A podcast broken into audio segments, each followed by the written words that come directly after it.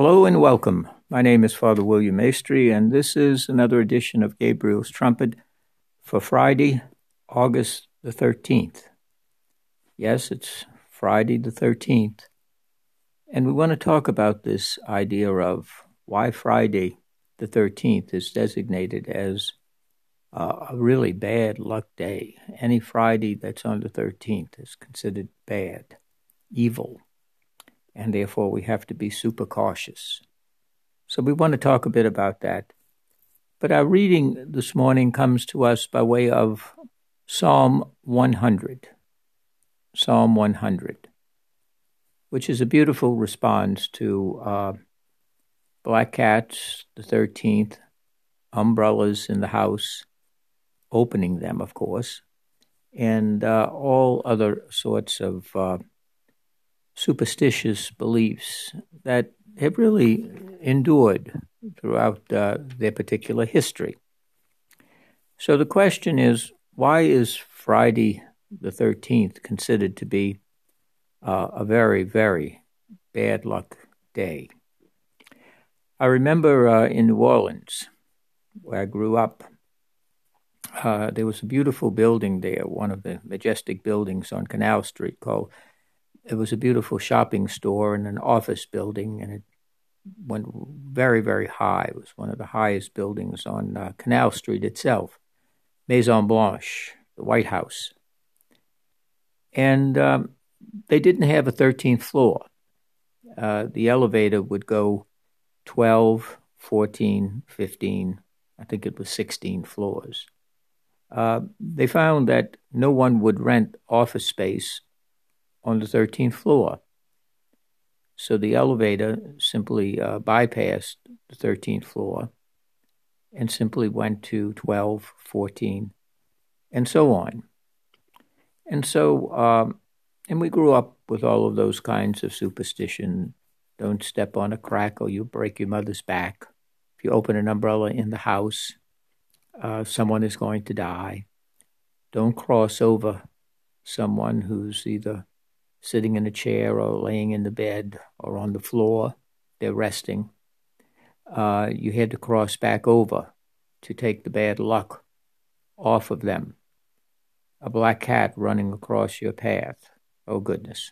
Something bad was bound to happen. And all of these kinds of little things that come up. And again, they have endured. And you still have people who indeed believe that. The popularity of astrology and the horoscope and the wishing well and all of those kinds of things that people turn to. Some people turn to it first in the paper in the morning. Headlines, well, I understand that. But the sports or even the financials, they go and they look for their horoscope.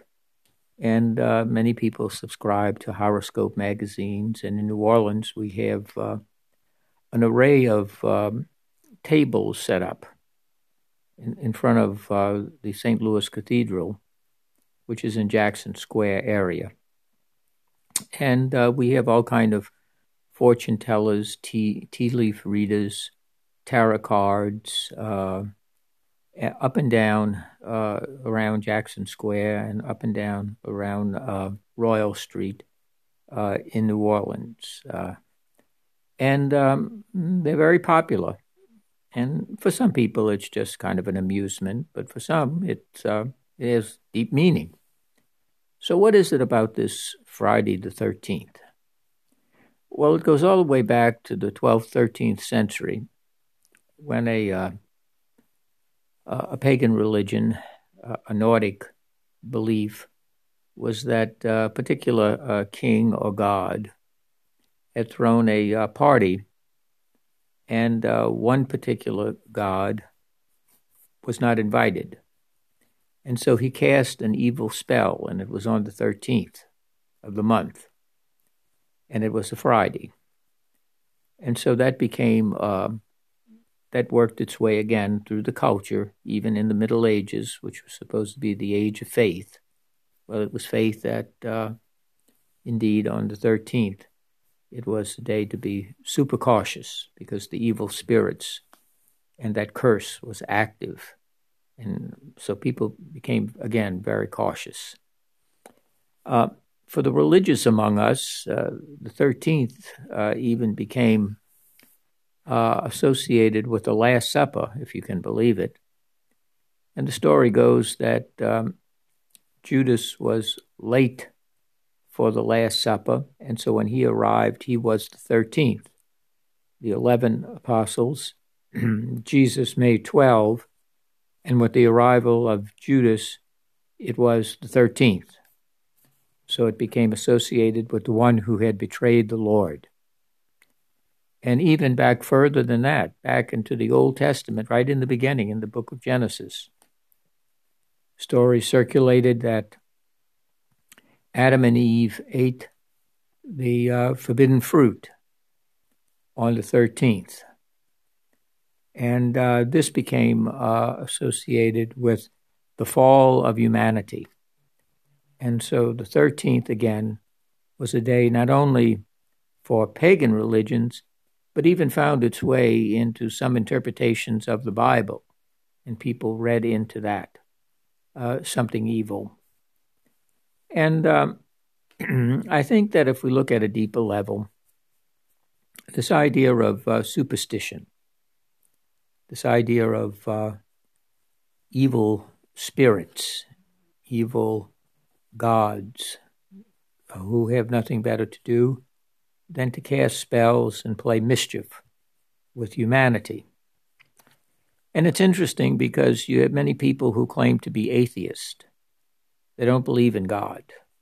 God doesn't exist. That's a superstition. That's immature. It's for the uneducated.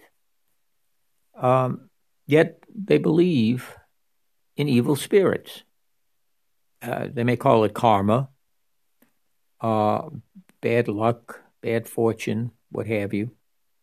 But if you ask them, do they believe in God? Oh, no. I've outgrown that. At the same time, they won't open an umbrella. They stay away from black cats, especially on the 13th. It's a rather strange thing. In fact, it's to be impolite, it's goofy. And I'm sure that there's an explanation for it, but I haven't heard a satisfactory one yet. And we say, well, I know somebody who died after a black cat crossed their path. Well, I don't think the black cat knew that. And we read back into those things, those kind of interpretations. And what it ignores, of course, in our Christian faith that has come down through the centuries, in the scriptures, properly understood, and in the teachings of the church, is we don't look to luck or evil spirits or certain days or events or things that we do, but we look to the providential care of Almighty God. St. Paul tells us that all works unto good for those who truly love God. All things. Of course, there are bad events that happen. There are disappointments. There are failures. Yes, there are deaths, sudden and expected. Those things happen. That's the result of just daily living. Some people believe that you should stay in bed all day. But you wouldn't live very well doing that, as we know from lockdowns and shutdowns and all of that other sort of stuff that we're now somehow possessed by. And so we look not to luck, and we look not to spells and incantations and all of those kinds of things. We look to the providential care of Almighty God. And Psalm 100, which I would really invite you to not only read, but also to meditate upon, not simply today, but really the whole of our life. It's really a psalm for every day. And in part, it says the following, which I think is Very important, if you bear with me. It says, "Sing joyfully to the Lord, all you lands. Serve the Lord with gladness. Come before him with joyful song. Know that the Lord is God. He made us. His we are, his people, the flock he tends. Enter his gates with thanksgiving, his courts with praise. Give thanks to him. Bless his name. The Lord is good, the Lord whose kindness endures forever, and his faithfulness to all generations." That is what is offered to us each and every day. God's kindness, which endures forever, his faithfulness to all generations. Yes, we will have our crosses, we'll have our speed bumps, and sometimes they're head-on collisions. That's true. Not every day is blue skies and green lights. There are starless nights. There are clouds and storms. There's wind, rain, and torrents. That's part of living in a fallen world, in a world that is not yet fully redeemed, which will only take place with the second coming of Jesus, where there is a new heavens and a new earth. But in the meantime, we do not go through our daily lives alone, at the whim and fancy of some kind of invisible force or deity that's out there just manipulating us for their own pleasure and amusement. We have a God who loves us, a God who knows us so well that the hairs of our head are counted, even if you happen to be bald. God can count the follicles or the little wannabe hairs that still remain below the surface. So much does God know us and care for us. God does not take pleasure in the brokenness and in the misfortune that has resulted from sin. But God is present to bind up wounds, to make straight crooked paths, to write straight with crooked lines in our lives. If we come into the Lord's presence with trust, turn to the Lord, turn from evil and do good, that you may abide forever. Trust in the Lord and do good, that you may dwell in the land and enjoy security. Take delight in the Lord, and he will grant you your heart's request. Faith and trust. That's what is called for, and a surrender to God's abiding love. So on this day of Friday the 13th, let us not be filled with fear and anxiety, a kind of caution that stops us from living. But let us in faith and trust walk through this day, knowing that we do not walk alone.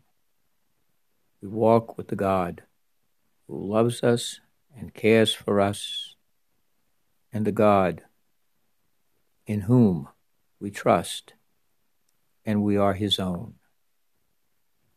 May God bless you on this Friday the 13th.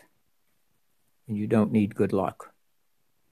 God's grace is there for you today and all the days of your earthly journey, for all is time toward our true and lasting home. God bless you.